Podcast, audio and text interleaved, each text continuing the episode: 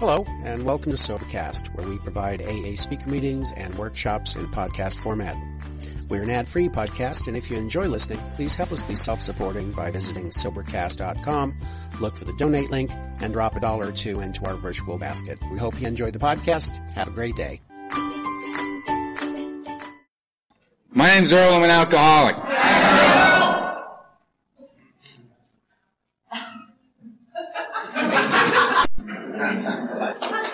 Man, I don't have it. Thank you very much.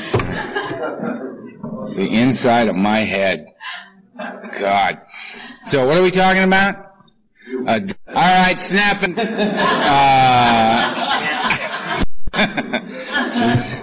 deception, disease, and appropriateness. That's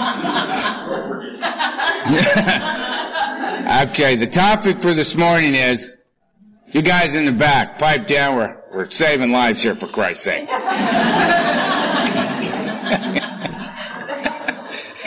yeah, the back just kind of goes, yeah. So, unity, service, recovery. Yeah.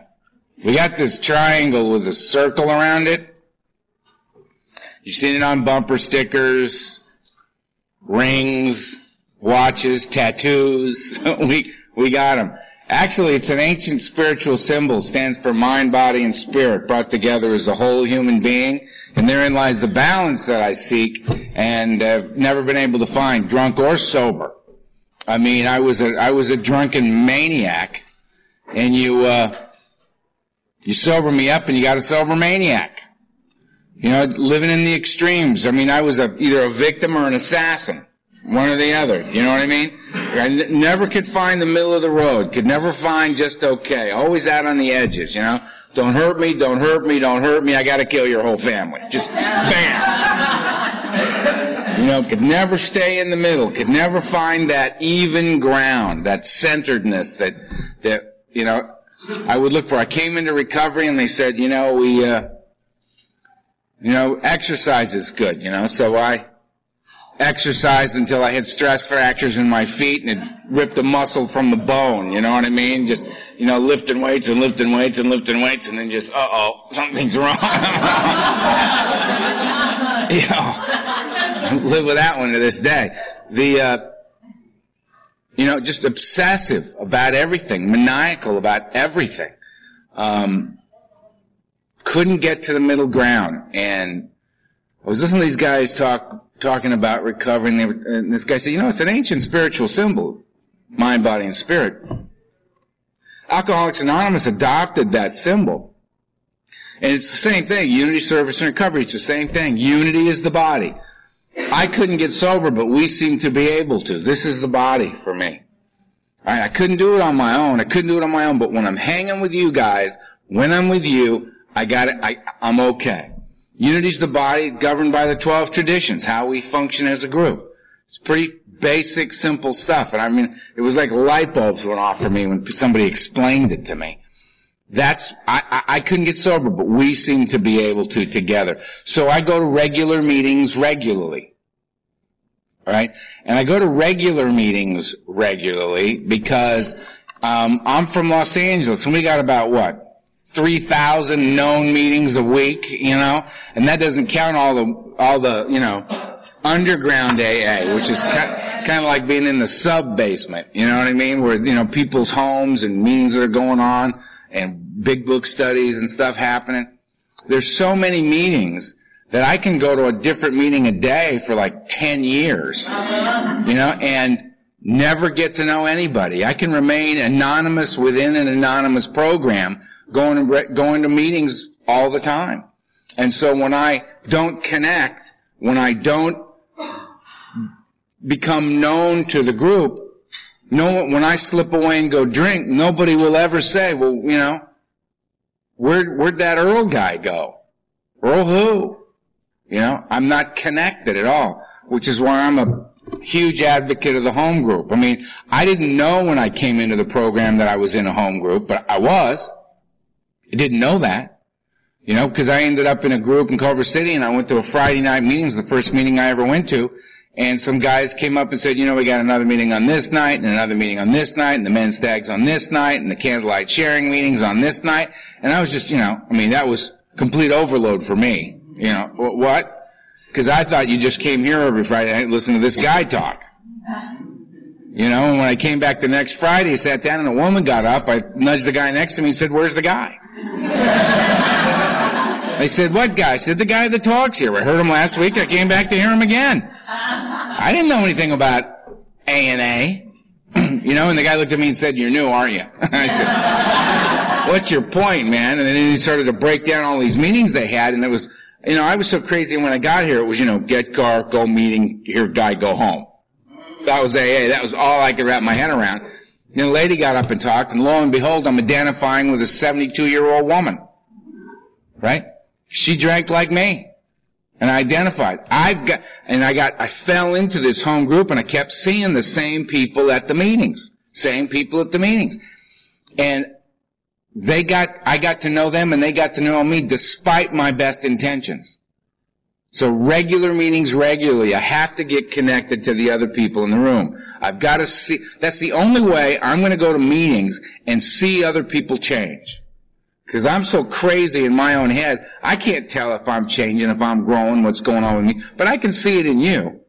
I can see it in you. And if I'm going to meetings with you regularly, and there you are, and you're sharing shit, I'm going, wow, that's really remarkable. You know, that woman is, you know, really shifted her attitude about certain things. She shared that she was grateful for the first time. Wow, that's pretty interesting, right? So staying with those people in those regular meetings was so important. So important to me. Regular meetings regularly, where I become a part of the group. It's so easy. I can stay alone and isolated in a cast of thousands. It's very easy to do. Just sit there in my head, spinning like a top and not talking to anybody else. It's so important. And it's, I think, one of the hardest things for a new person to do is, I mean, how often you go to a meeting and they say, and, anybody like to share? Yeah, um, you know, my name's Bob. Uh, this is my first meeting of Alcoholics Anonymous, and uh, I don't really know anybody, and I really think it'd be a good idea to get to know all of you. So I'm just letting you know that I'm the new guy here, and thrilled to be in the A and A deal. And you know, if y'all would come up and just break it down for me and talk to me about this, you know, I'd really appreciate it. I've been going to meetings, regular meetings regularly for 23 and a half years. I have never heard anybody say that. I have heard some interesting comment. My favorite comment ever in a meeting of Alcoholics Anonymous was in my current home group.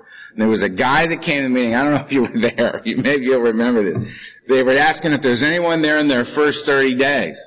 And this guy stood up barely. He stood up and he said, my name is Edward and I'm an alcoholic.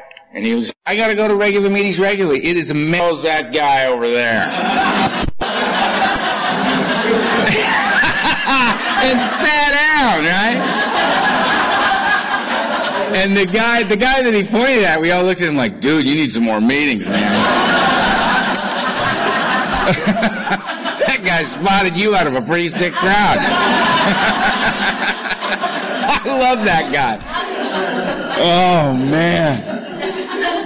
But I gotta go to meetings. I gotta go to regular meetings regularly. It is amazing how long it takes for a guy like me to connect and how infinitesimally short period of time it takes for me to disconnect. I can do it during the break.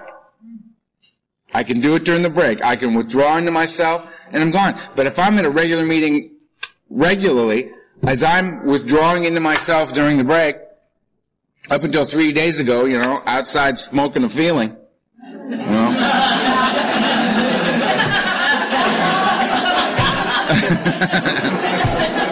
outside smoking that feeling, you know, and, you know, here comes Steve, or here comes Constance, or here comes Christopher, or here comes Joe, or here comes Shannon, or here comes, you know, a couple of the guys, Danny, you know, a couple of the guys I sponsor. When they show up, you really feel they're present because there's they're present. Like when when one of my guys shows up, he's like, "Hi."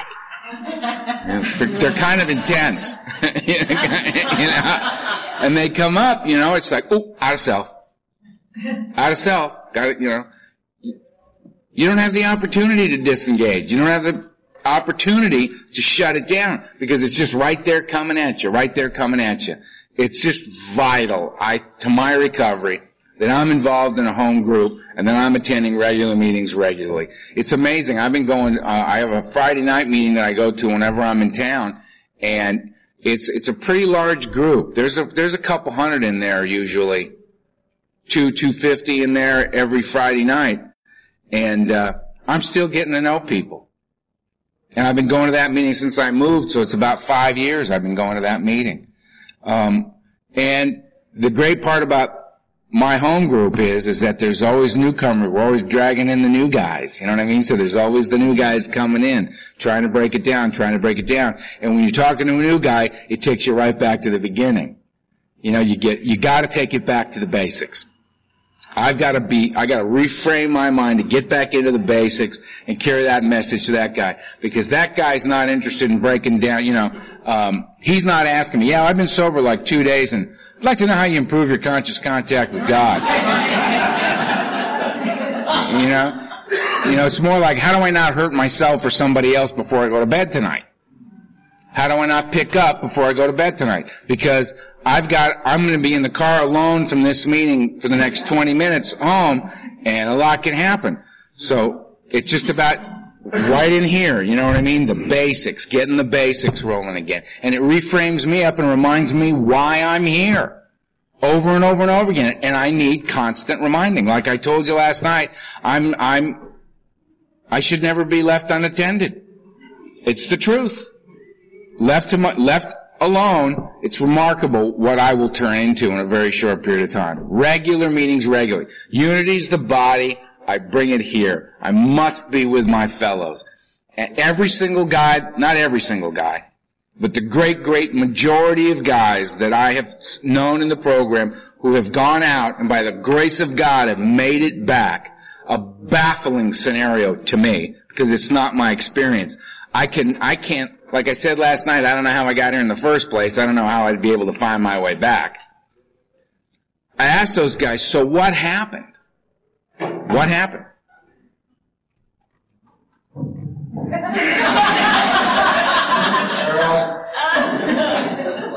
ah, see, if, if you weren't here, this wouldn't happen.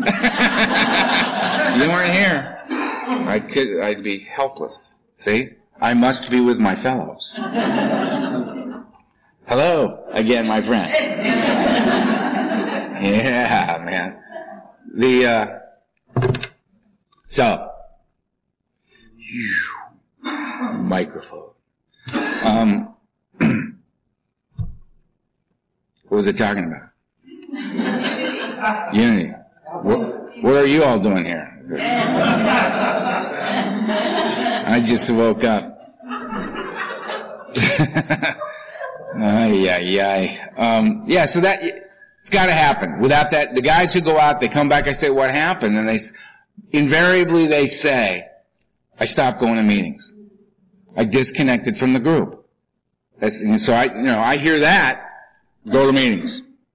And then I listen to the guys who went before me, go to regular meetings regularly. That that's an, an essential part of that little equation, right? Regular meetings regularly. So if that's the unity's the body, I bring it here. Recoveries of the mind, I work the 12 steps. That's what they're for. The greater aspect of my disease is the obsession of the mind. I'm like most alcoholics and drug addicts. I figured if I kicked, I got it. Free of the beast, man. Physical phenomenon of craving is gone. The thing that I'm focused on avoiding at all costs, that kick. I clean up, so, you know, two, three months later, I'm actually sleeping through the night you know, uh, uh, body's functioning somewhat normally. I'm tracking information. For me, this is a huge improvement over the, my previous condition. And I think that I've, I've addressed what is apparent to me, the greater aspect of my disease. That is a mistake on my part. The obsession of the mind is the greater aspect of my disease. In the book it says the persistence of this illusion, this belief in a lie that I can drink like a normal man, is astonishing. Many of us pursue it to the gates of insanity and death. I have a friend in LA that calls me the gate guy. I use right to the gates, man. I go, it just gets, it's like falling off a cliff for me. I get, I go insane. I have to deal with the obsessive nature of my mind. If I don't, if I don't, I'm never going to get comfortable sober. I'm never going to get truly comfortable sober. I have to be relieved of the beast whispering in my ear. I, the, that alcoholic thinking, that obsessive thinking, I've got to be rid of that or I'll never get comfortable sober. It's the only way for me to really be free of the, uh, of the disease. Really break free and walk the earth a free man is to get rid of that thinking. Now, what's amazing to me is I can walk, I can go out, go to the hospital, kick on the couch, do whatever I do, pull myself together, walk into an A&A meeting, and I'm, you know, I look sane. Right? N- not even close, but I look sane. And I got the good, you know, I know how to do it out there. Bring it right in here. How you doing? Fine. How you doing? Good. Good. What'd you think of the meeting? It's great. great meeting. And I have absolutely no idea what happened in there. Because they're saying things like, you know, God, bing, just bounces off my skull. Right? Fellowship, bing, bounces off my skull. Right? Any of the little AA slogans, I'm reading them on the wall. I'm doing them in the back. Mm-hmm, mm-hmm, mm-hmm. 12 steps. Okay, good. Got those. Good, good. All right. Uh, uh, uh, first things first? Yeah, okay. Yeah. Keep coming back. All right. One day at a time. Okay, that goes right with the first things first, keep coming back thing, right? Not, they're all in the same print on the same page right next to each other. I figure those go together, right? Right, right, right, right. I have no idea what's happening. One day, I mean, I hated that stuff when I was new. Keep coming back. One, my personal favorite. Hey, just turn it over, all right? Yeah. Turn what over? What are these people talking about? Right? And if if you're if you're new or you don't know what those things mean, I hope you have more courage than I did.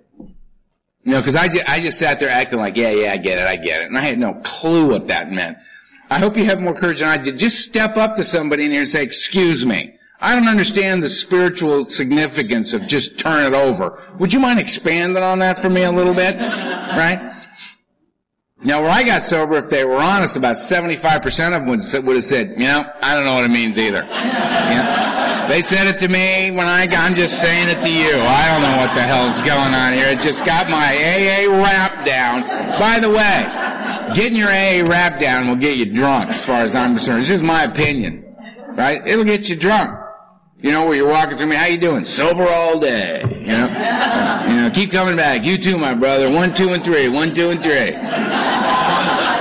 I said, what are those one, two, and three? Ah, hell if I know. One, two, and three.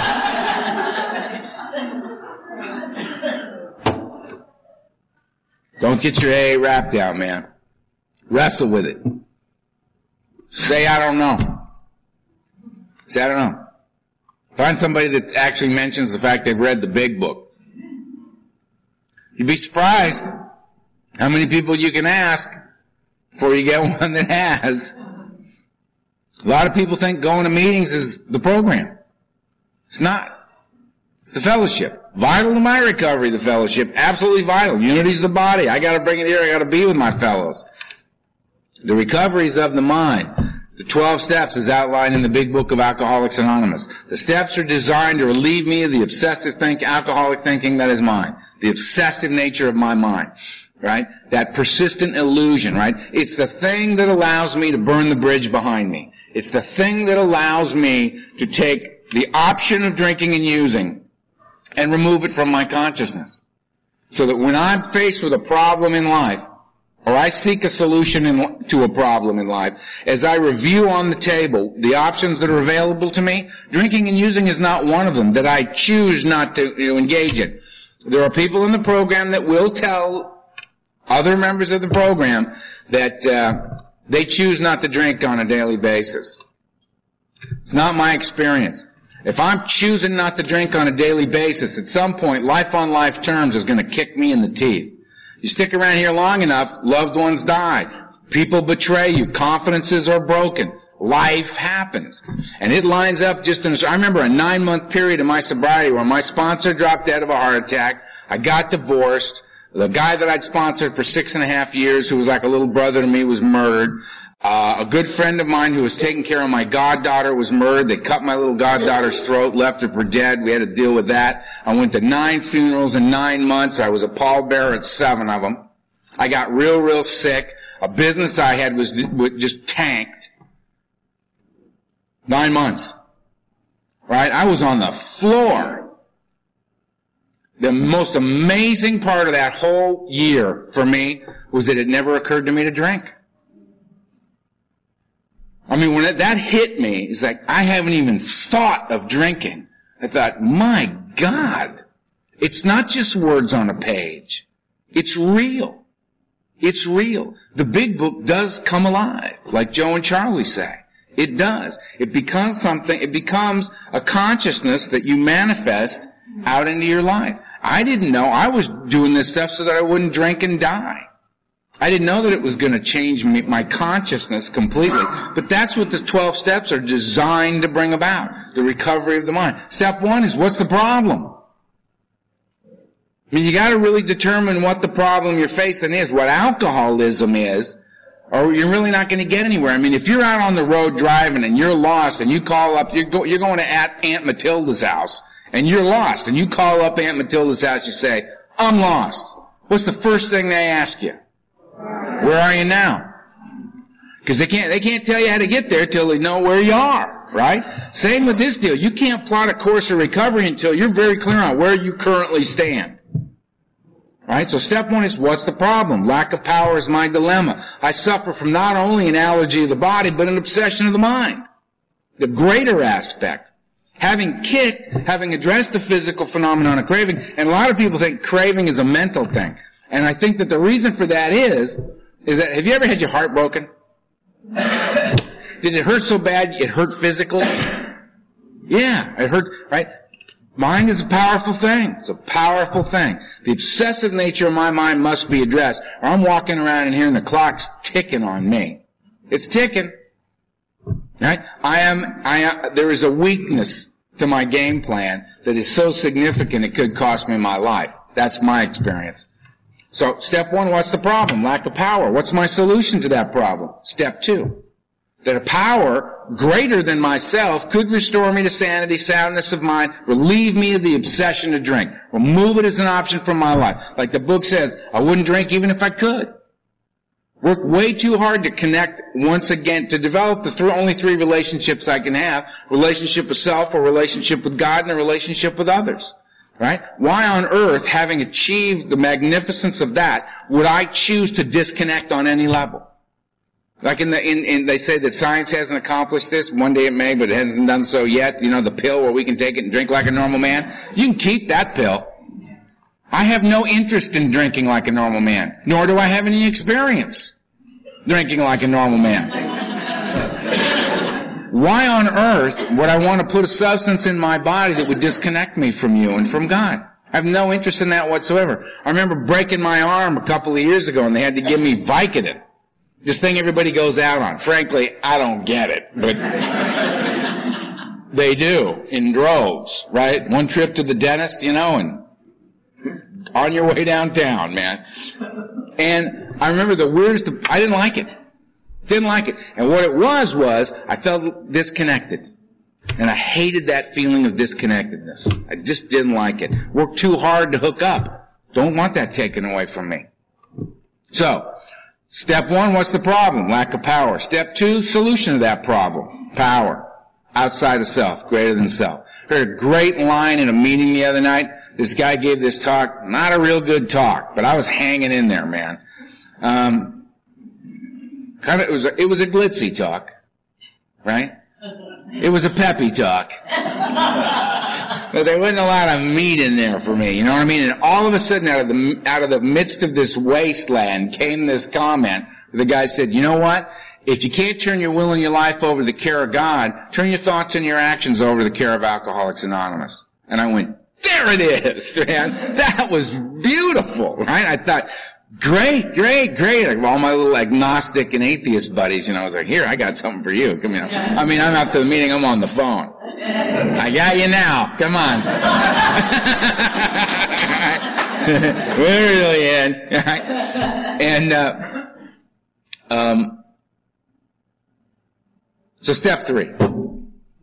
Pull the trigger. Step three, pull the trigger, man. Get out on, you know, turn your will and your life over to the care of God as you understand Him. The way I have to do step three is I turn my will and my life over to the care of a God I don't understand. I don't understand God. I don't. I've tried to wrap my head around infinity, but every, it just won't go all the way around. I get, you know, like, you know, you've heard my story, I get, get a little tripped out, you know what I mean? I'm off for infinity and scare the hell out of myself and snap back in the room, right? Can't get all the way around. I don't understand God, but I see evidence of this God in my life on a daily basis. There's an example. There's an example. There's some example. You know? It's wild. Right? Things that just, I have no explanation for if I really stop and think about it. Beyond anything I can comprehend. So I get out on my knees and I turn my will and my life. Say the third step prayer, turn my will and my life over the care of a God I don't understand. Me is the best. I found that kind of spooky. It felt like that place on the, on the, on the roller coaster, you know, where it's clicking up the thing. And third step is right about where the clicking stops. you know? Take it. Here we go. you know, and there ain't no getting off this ride, man. Not at this point. Here we go. Buckle up.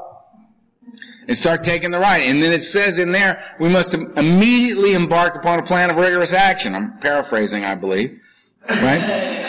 And the action plan is four through nine. Four and five is me, six and seven is God, eight and nine is you, nobody else to play with. There it is, right? Four and five, again, where am I now? Check my resentments, check my fears, check my sexual inventory. We picked these areas, I think, because if you want to see where we can leave the, the, the main road, these are some really good areas to look at. right? And I swallow, as the book says, large chunks of truth about myself. Looking at this. And if I do an inventory and what I see is a man powerless over his living experience, that's a good inventory that, you know, this clearly suggests to me that I need to hand the reins over to God, to a sponsor, to the group, what it, I should not be in charge of this. Look look at what I've accomplished so far, right? It's not good. And then before God, I read this to another individual. In five, six, and seven, hook it back up with God. Asking God to remove the defects of character because I will remove the wrong things. I will.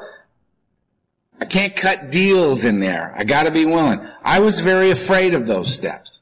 And I was afraid of them. I was afraid of all of them. But I was afraid of those because I thought, if you remove my defects of character, I'll disappear.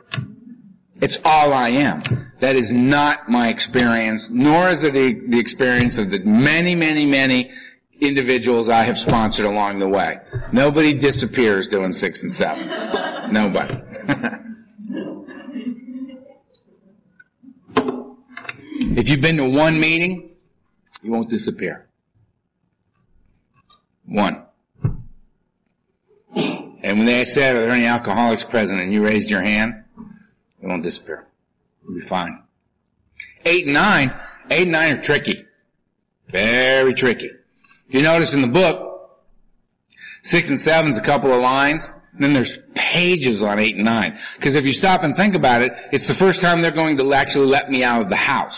I can sit on the couch and do 1 and 2, hop down on the floor, do 3, get back up, ride 4. Guy comes in the house for 5. I read it to him. He says, good luck. He leaves. 6 and 7, sitting right, hooking it right up.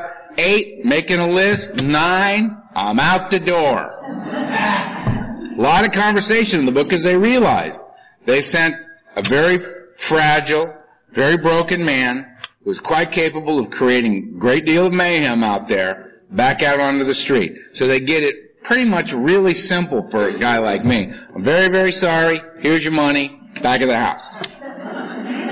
No big, you know, get a load of me. Earl H. spiritual quest. Are you loving it so far? Right? you know? And people are like, yeah, yeah, yeah, yeah. Give me the dough. Clean it up and to make amends means to change. So if I'm a car thief, stop stealing cars. If I'm a drug dealer, I'll sell drugs. So change. Change. It's what I need. 10, 11, and 12 keep me in the game. Same stuff. Me, God, and you. 10, me, 11, God, 12, you. 10, I continue to take personal inventory because it just scratched the surface on this thing. This is worlds within worlds here. It goes real deep. And when I, that's 10. Right? And when I'm wrong, promptly, promptly admit it. It's amazing how you can loan me a thousand dollars that I'm going to pay you back on Tuesday. And Tuesday, when you show up and say, you know, have you got my money? I am offended that you have come to me and shamed me in this manner. It's terrible. I can turn your your gift to me into a resentment towards you like that. I got to clean this stuff up. Resentment's the number one killer. People like us. It's the thing that will separate me from the pack like that. Again, I cannot engage in thinking, feeling actions that separate me from you. I gotta bring it. That's one of the cool things about Alcoholics Anonymous, is you can come into a meeting and share just venomous stuff that's in your head. And when you're done, people will just go, alright. Love that. Because you're there and you're telling the truth. It's different in here than it is out there. People respect share, you know, the language of the heart, right? If you're, if there's dis-ease and you bring it, you're welcome, right? It's like uh, somebody who's under the influence of alcohol or drugs going to a meeting. You know, I love the, the you know, I love it when somebody walks into a meeting under the influence of people go, that man is drunk. well, yeah. Can you think of a better place for him to be? One of, the, one of my great teachers came to 59 meetings. Donald Madden brought Stephen Arrow to 59 meetings in 59 days. Drunk at every one of them. Could not stop drinking. Stephen couldn't stop drinking. 59th day, took, went home drunk, took the big book, started to read it between pages 12 and 13, had a spiritual experience, and stayed sober till the day he died. Going to meetings. He's drunk, but things were getting in. Things were getting in. And it came together for him on day 59 and got sober. So, in the 10th step, I gotta stay in the game. I gotta keep myself, I'm a work in progress. I'm gonna screw up. No doubt about it. The way I feel about it is if you're not screwing up, you're not in the game. Somebody says to me, you know, I have not made a mistake in eight months. Man. So you're just completely and totally isolated then, aren't you? You know, I've made like eight mistakes today already. Just keep it going, keep it going. I'm moving that way. I'm not there, I'm moving that way. Eleven, I seek God, action step. I seek God through prayer and meditation. I pray for knowledge of His will for me and the power to carry that out, because that's what's suggested to me. I do not need to improve or enhance upon that. And I meditate to quiet the mind so that when the answers come, I can hear them. I'm happy to report God does not talk to me through the radio anymore. I have, I, never in sobriety have I decoded a license plate that had a message specifically for me. It doesn't happen anymore. I actually, if I ever get one of those personalized license plate, I'm getting N-O-M-E-S-I-J. No message.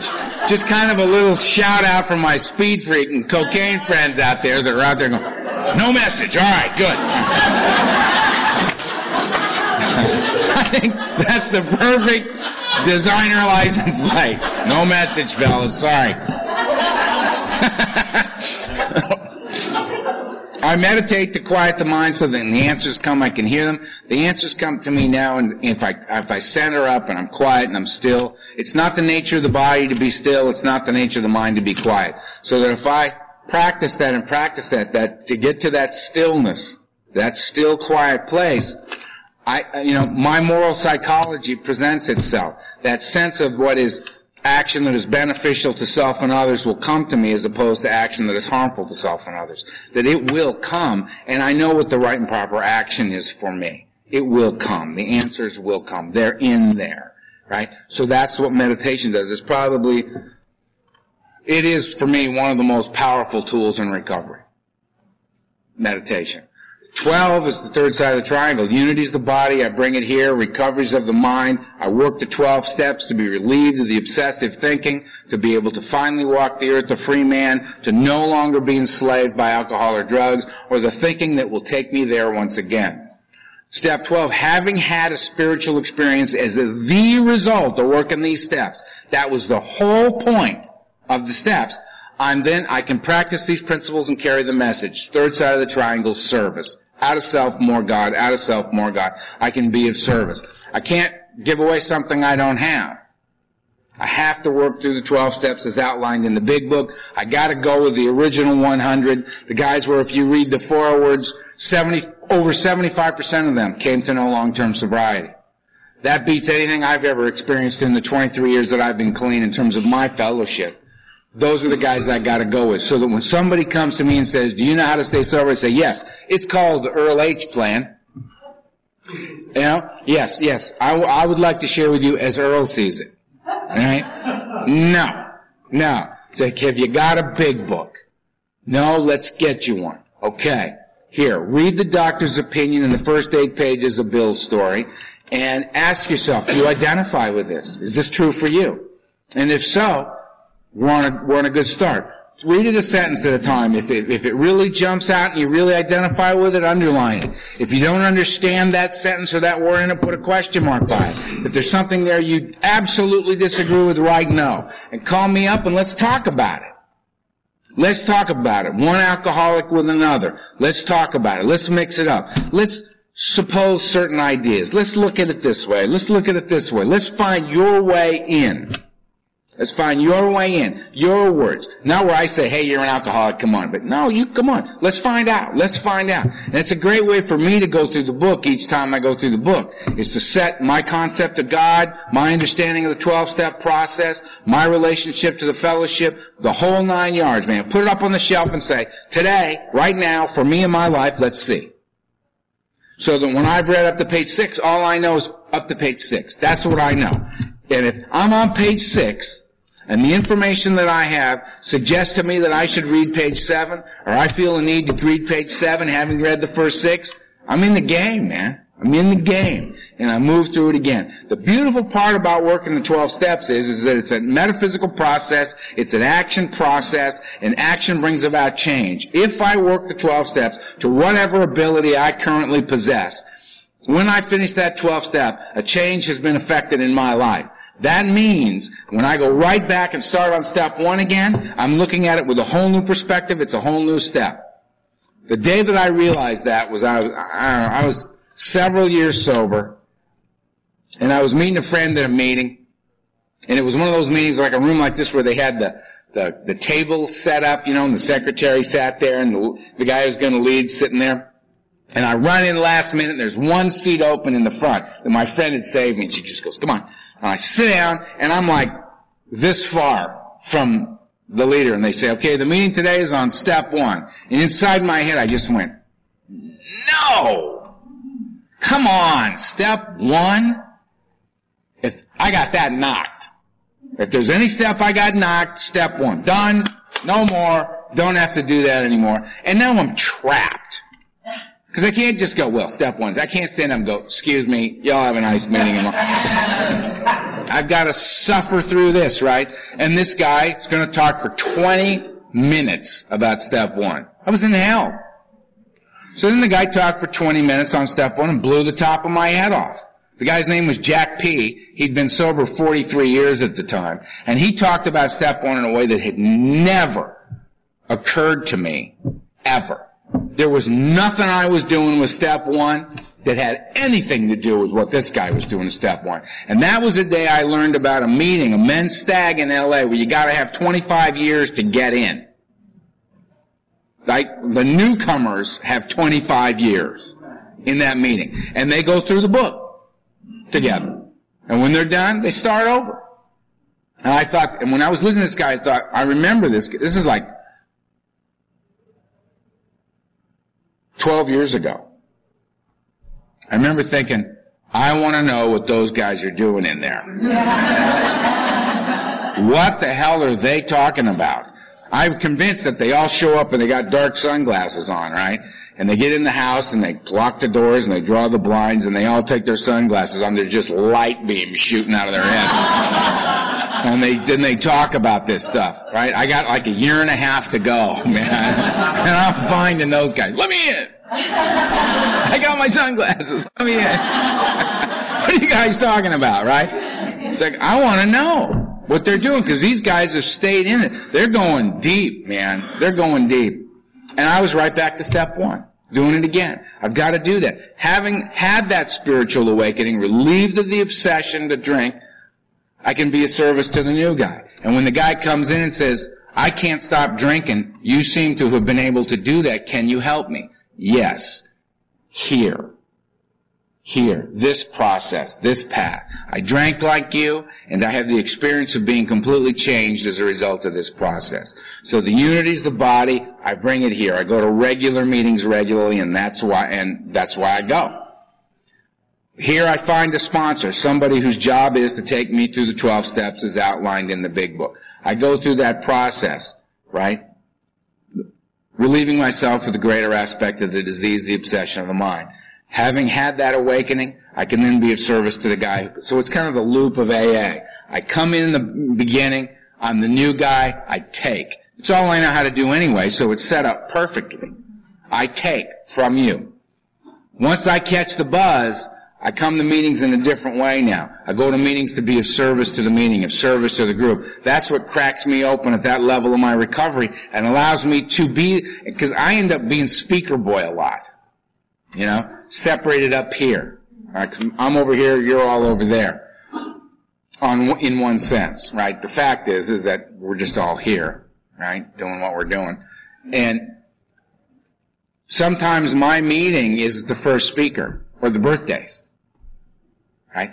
That's where I get the message is delivered to me is in that. So um, most of my teachers in meetings, when if I have to speak, are the woman with two and a half years, who's the first speaker. Or not too long ago at our Friday night home group meeting, this woman who'd had nine and a half years and relapsed for about a year and a half and was back about two years. And listening to what had happened to her in that two years in comparison to all the other time that she'd been sober, right? That she'd realized that she had to do the real deal or she was going to die.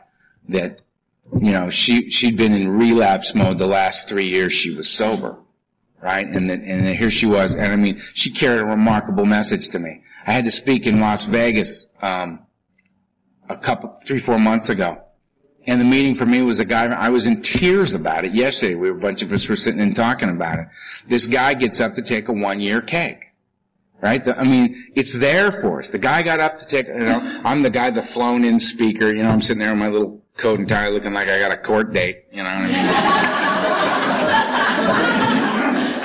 mean? you know, and this guy, and they said, and I don't remember his name, they said, you know, and Joe, for one year, place explodes. God, just, and this guy gets up, and there's a bunch of biker guys sitting there, right, with tears running down their face, clapping for this guy. And he's walking up to the podium, and you can tell he's bought himself a cheap suit. He's got on a got on a boxy looking suit and you can tell he just got a haircut. He's got on a tie. And this is not a coat and tie boy. You know what I mean? And he gets up and I mean, he just says how grateful he is. And it took him three years to get a year. And he's thanking his sponsor over there who's got on a coat and tie for this guy's birthday. Right? It's like huge that this guy's got a year. He's one of the, you know, the hopeless, he's one of, he's a hopeless alcoholic, you know what I mean? And this guy's been sober for a year, and he's talking, and, it, you know, I mean, how many birthdays have I heard in months since then, you know? That hit me so hard.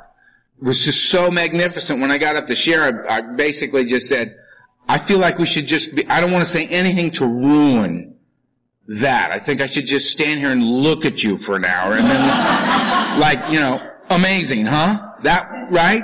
Does that said everything, that guy. Getting that year. Let's just leave and just save that. Let's just save that. And I got up and blah, blah, blah, blah, blah. You know what I mean? And I left with that guy in my heart. That alcoholic who fought for his life. with his fellows, with his fellowship, with his sponsor, with the process of the 12 steps as outlined in that book. You know? And he came to take a cake to say thank you.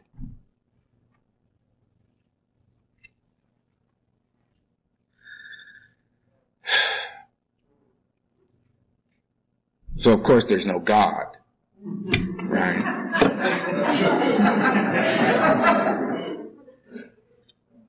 Just an amazing thing, man. And if you're open and willing, it's there every single meeting. It's there every single meeting. It's there. It's there. It's the guy in the back of the room and you watch a guy you sponsor walk up and say hello to somebody he doesn't know. And you watch the shock on this guy's face that somebody came up to him and said hello. And he's gonna make, he may not hear a word, but he's gonna make it tonight. You know, or it's, it's the lady that brings the fresh baked cookies to the meeting. You know? On Friday night. And we all descend like locusts. Knocking the Doritos out of the way as we're trying to get to, you know? You know, or it's the guy who takes the one year cake. Or it's the first speaker who's never been at the podium and is scared to death you know, and says eight words in eight minutes and sits down, you know, and you just think, good for you, you know. I know how hard that is to be terrified of the podium, but you just can't say no. Because your sponsor's sitting there looking at you going, I know it's a drag, but forward. And she gets up and does that and sits down, and then at the break, the whole room gets up and gets in line to thank the girl who said eight words. And she's overwhelmed at the response she's getting because she judges herself and projects it onto us and knows that we will get up in line and just go, you know, oh, bummer, right? you know, that was really sad. And, and, and it's not what we do. We go, nice going, nice going. We turn into something other than we are when we came in here. You know, and you watch this stuff, if you're open to it, you can't go to a meeting and not get something. You can't. It's there every single time. You just gotta learn how to see. Sober. We learn how to see. We learn how to feel. We learn how to connect. The whole human experience becomes available. Now I'm doing this stuff. I'm, try, you know, I'm in the unity. I'm in the recovery. I'm in the service because I don't want to die drunk. And look at what happens. Look at what happens. I'm focused on getting to bed clean and sober tonight, and I win. I'm victorious if I go to bed clean and sober tonight. But I'm watching, I mean, all of a sudden, I'm seeing things in a different way, and I'm connecting to the human race, and I'm watching other people struggle. And their victory over these little victories the amazing little victories that occur in the course of a meeting, in the course of a day. I can see them, and it's hope for me when I see that girl get up and say eight words in eight minutes. She is the hope for me. When I see the guy who can't read very well get up and read a portion of chapter five and get a standing ovation. I've been cracked open. I just start to cry. I'm so proud to be in the company of you to have a different way to live, to be able to see the good in people, and to be able to separate it out. I mean, when I got here, man, I just thought, how could God allow this, and how could God allow that, and look at that, and look at that. I could point out to you what I saw as the flaws in your great plan. And then what the people said, Earl, you know, just a little thing, somebody would say, Earl, don't confuse man's will with God's will. Don't look at man's inhumanity to, to, to his fellow man and see that as God's plan. God gave us the power of choice. We became alcoholics and drug addicts and lost the power of choice. Through, in my opinion, divine intervention, either directly to me or in the 12-step process that was delivered to Bill and then to us, right? I see God saying, here's the power of choice back. And in the big book of Alcoholics Anonymous, there is a page where you get your will back. And then on the next page, right, Right, you were restored to sanity on one page, and then the next page you're given your will back, and it makes one very gentle suggestion as to what you might want to do with that. so, right. Mine again? Probably not. Probably not a good idea. I'm in charge? No, thank you.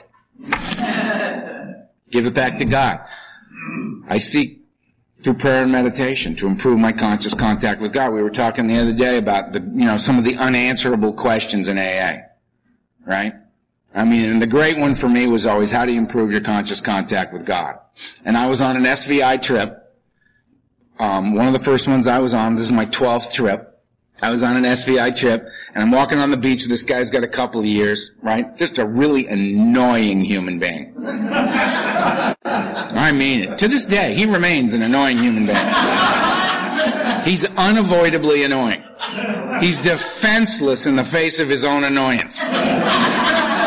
Right? He's just, he's a difficult human. And I'm walking with him, and I got about, I don't know, Jesus, maybe 10 years the time, something like that. And I'm walking, we're walking with Father Tom. Right? He's got a few years more than me. He's a Jesuit priest and a, and a, and, a, and really a remarkable, remarkable teacher. He, we were discussing him. He's just a remarkable teacher. And uh, this guy looks right by me and says to Tom, Tom, how do you improve your conscious contact with God? And I look at him and just think, you had to ruin the walk, didn't you? We're in Mexico, walking on the beach, and you got to ask a Jesuit that question?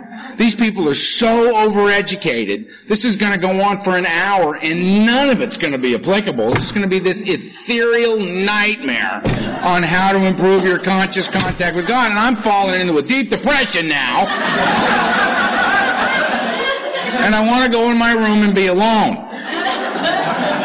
Nice walk on the beach. It's gone. And Tom looks to the guy and he says, Oh, that's easy. Dance. Sing. Go for a walk in the woods.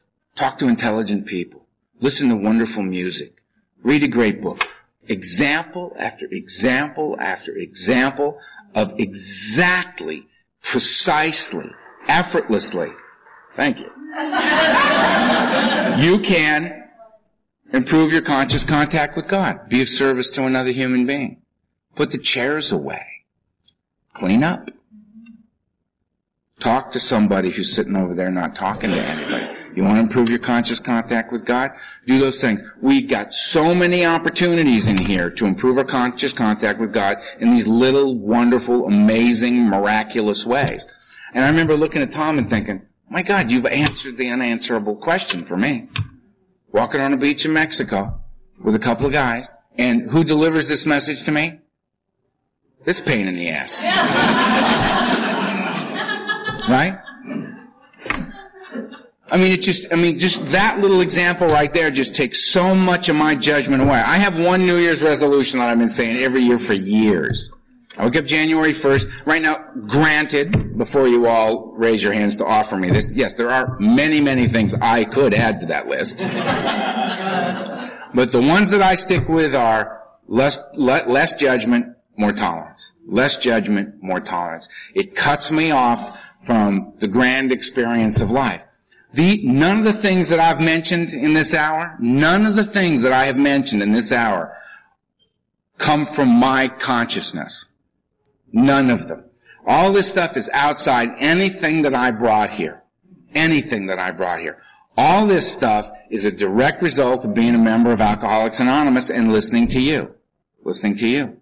Listening to people get up and talk and save my life night after night after night after night when my ass was on the line and I sat in a room and quietly was changed by somebody that got up here and just did the best they could as a flawed human and sat down having, you know, and along the way I have walked up to many, many members of this program and said, I need you to know that you saved my life. I remember I was at a meeting one night and I was in the, I was in what I refer to as the long dry season of meetings.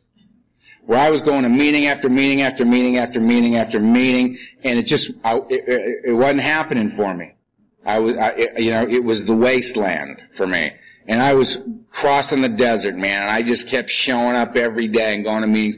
And it, nothing, it wasn't feeling any better. And then a woman with two and a half years got up and talked about how she had uh, was had sought God her whole life, had sought God and couldn't connect, couldn't connect with God, and she'd been to monkey rituals and you know macaroon and she had been, you know, I mean, she had been, done all these amazing things in her search for God.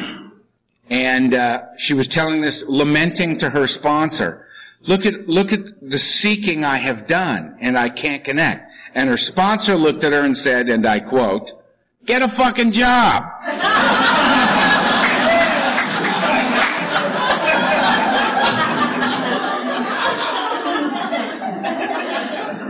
And that, and the thing my sponsor had said to me that I'd never understood, which he's, and he told me God comes in shoe leather. And I went, oh yeah, okay. the hell does that mean? There it was, man. I got it. I got it from her. And I got in line and I'm up there and I got tears in my eyes because I've been cracked open. I'm, I'm just unavoidably emotional sometimes. And I go walking up to her and I just said, hi, I'm Earl. And she goes, you're Earl? And I go, yeah, I'm Earl. She goes, Earl H? And I said, yeah. yeah. And she starts crying and throws her arms around me and goes, I, your tape saved my life. And when I first got sober, you've done, I went, time out. you. Do you know what you just did for me? You ended the longest drought I've ever experienced in AA. You just cracked me open again, recharged me. I'm, I'm different with AA now because you just did 10 minutes at the podium at Ohio Street on a Saturday night and said, talked about how you find God. You know, the, the chopping wood and carrying water of life. How we do that and this amazing thing unfolds. You just did, for, it was, it, it's amazing. I'll never forget her. Every once in a while I see her in a meeting, it's like, hey, you, great, get a job, yeah. she goes, yeah, yeah, yeah, yeah. Monkey rituals, yeah. Monkey rituals, no, job, yeah.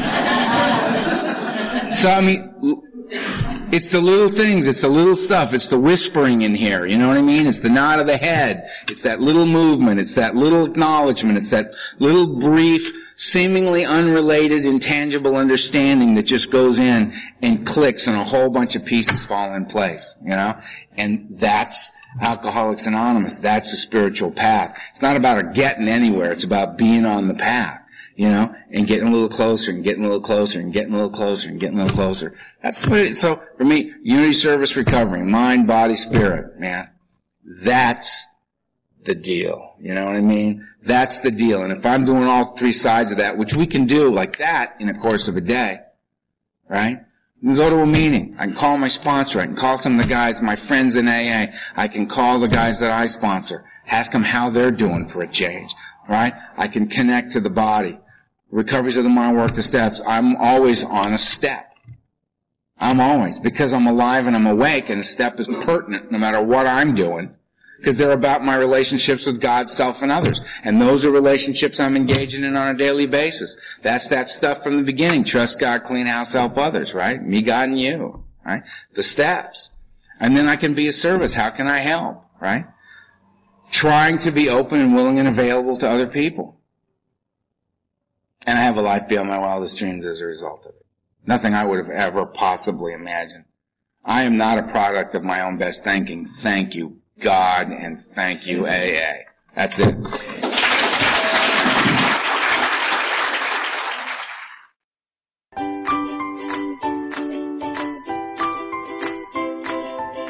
Thanks for listening. I hope you enjoyed the podcast. Sobercast is ad-free, and we'd like your help in order to keep it that way.